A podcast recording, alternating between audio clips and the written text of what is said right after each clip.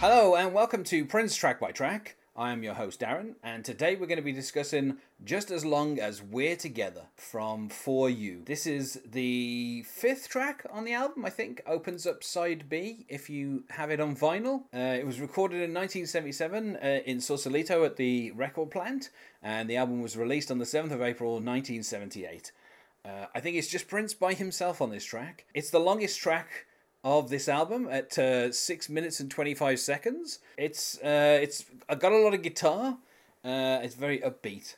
Uh, so it's a, a, nice way to start the second side of uh, of this Prince's debut album. Today I have with me as my guest Michael Gormly. Hello, Michael. Hey, Darren. Before we get into this track, I just wanted to kind of talk to you a little bit about uh, how you might have become a Prince fan. I'm assuming you're a Prince fan, of course, uh, being on a podcast about Prince. Sure, you could say that. and if you can, I mean, I don't know if you can remember like a specific point at which you got into Prince, or you know what album you first got of Prince's, or um, if it was just a case that you know he, as for a lot of our guests, he's just always been there. Um, so I don't know if you can recall a specific time when you you became aware of Prince. I mean, I grew up in rural Vermont, so it took me a while, but. Um, I mean, I saw, saw the Batman movie as a kid, but the mu- music didn't really gel for me. I was more just like, oh, it's Batman.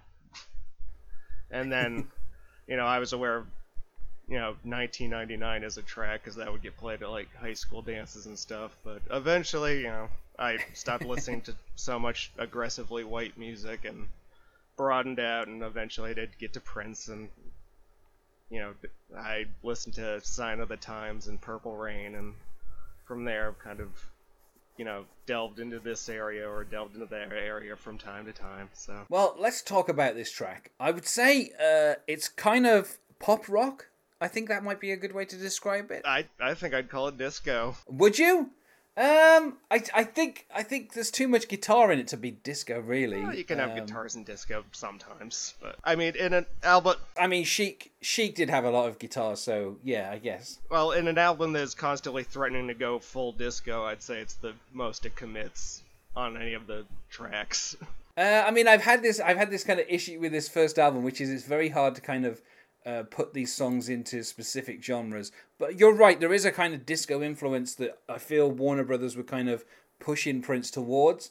Uh, you sure, know, this yeah. essentially well, kind of being the year that disco died anyway. So it was kind of good that Prince didn't peg himself to disco uh, so hard. I think it's kind of weird he didn't go there more often. I mean, yeah, I guess. I mean, the thing is, obviously, you know, the whole disco sucks thing had happened. I think around the time Prince was recording this album anyway, so is he, he doesn't want to, you know, do what everyone else does necessarily. Yeah, I was going to say he's not really one to kind of pay attention to trends. Yeah. Um, you know, uh, sometimes to his deficit later on in his career when, you know, he he introduced rap as an element to uh, kind of, you know, too a little too late into his repertoire, I'd say.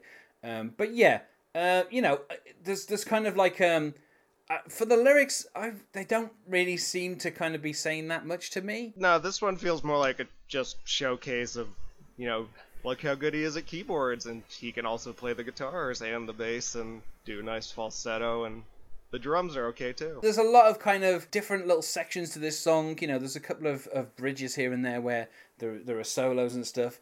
Um, you know, and the lyrics uh, aren't. I mean, you know, he just keeps talking about how. Um, I mean, there is a bit where he says, "Oh, baby, your place or mine." Yeah. Uh, I'll I'll get the music, baby. You bring the wine. Again, yeah. Prince relying on the word "baby" quite a lot in this album, and that is quite yeah, funny. Just to imagine Prince being like, "Where are we going to drink this wine?" Yeah. you know? It's fairly standard operating procedure for him. Just, hey, lady, I let's get some wine and take a bath. I think at this particular point as well, Prince. Um, I don't know what the drinking age in 1978 in Minnesota would have been. But I think as a 19 year old, I don't think he would have been able to go buy some wine anyway. So this is all kind of academic. Yeah, well, that and like just alcohol has never been a big part of him. Just part of it is just like, oh, he just Yeah. gets by on sex and God, pretty much. yeah, it is kind of unusual that he he brings al- like, alcohol into it. It's you know. Um, well, wine is and again, classy. like say- Prince is classy. yeah. Uh, there is a kind of weird thing where you know he's talking about um, uh, you know obviously the title's very long you know just as long as we're together and and of course, if this were a later Prince track, that would be numeral two gather. so yeah later on there would have been a two in there As with other things, he's not quite there yet as himself. I would say on this track. Uh, like I say it, like you said it does kind of feel like a showcase for Prince's abilities uh, you know obviously this album had a press release talking about how many in- instruments Prince played uh, and this kind of almost feels like someone at Warner's being like look we need to you know, we said he plays 23 instruments. Let's let's hear a selection of those instruments on on some of the tracks. And this feels like one of those tracks where it's like, well, look, this is what Prince can do. Yeah, Um, and it's a jammy track too, which is weird if he's doing all of them. yeah, I mean, I ha- I think I mentioned this on a couple of other songs where uh, it has the kind of jamming out feel. Um, and this song really has that. You know, there are a couple of bits where it's just Prince vamping, and it doesn't feel as good as the kind of stuff that he did in the early '80s when he had like, you know, an André Cymone or a Dez Dickerson or you know someone else who he could actually play off and kind of you know give a little bit of a, a kind of make make it a bit more playful. It kind of feels a bit more mechanical. You know, like. Uh, you know, you imagine Prince plugging one guitar in and jamming a bit, and then plugging another guitar in and jamming over the top on a different track, and you know, it it doesn't feel as organic as it would in later years. Uh, you know, where particularly at live events, you know, live concerts, he would just kind of jam on on something for a little while before, you know, maybe starting a song and stuff. Um, Though it is funny know. to imagine just five of him at once playing. yes, if only. Um, You know, af- after they get done screwing each other, of course.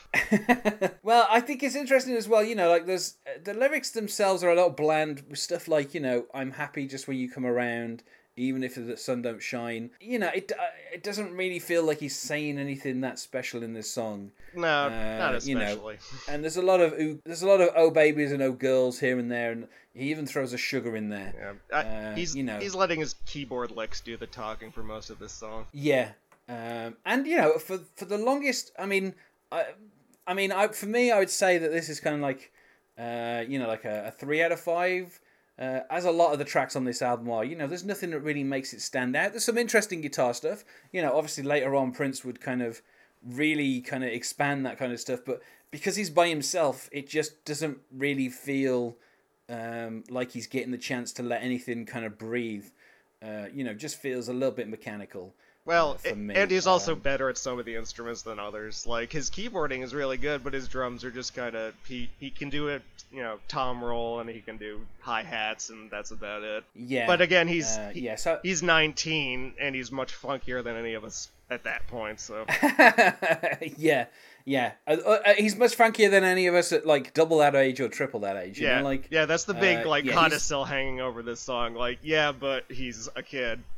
yeah. Um, he's not quite there, but he's pretty close. yeah. So I mean, how would you rate it out of 5 uh, Michael? I mean, I suppose by the standards of all Prince songs, this is not one of the top ones to go to. But I mean, as far as on for you, I'd say it's one of the better tracks there.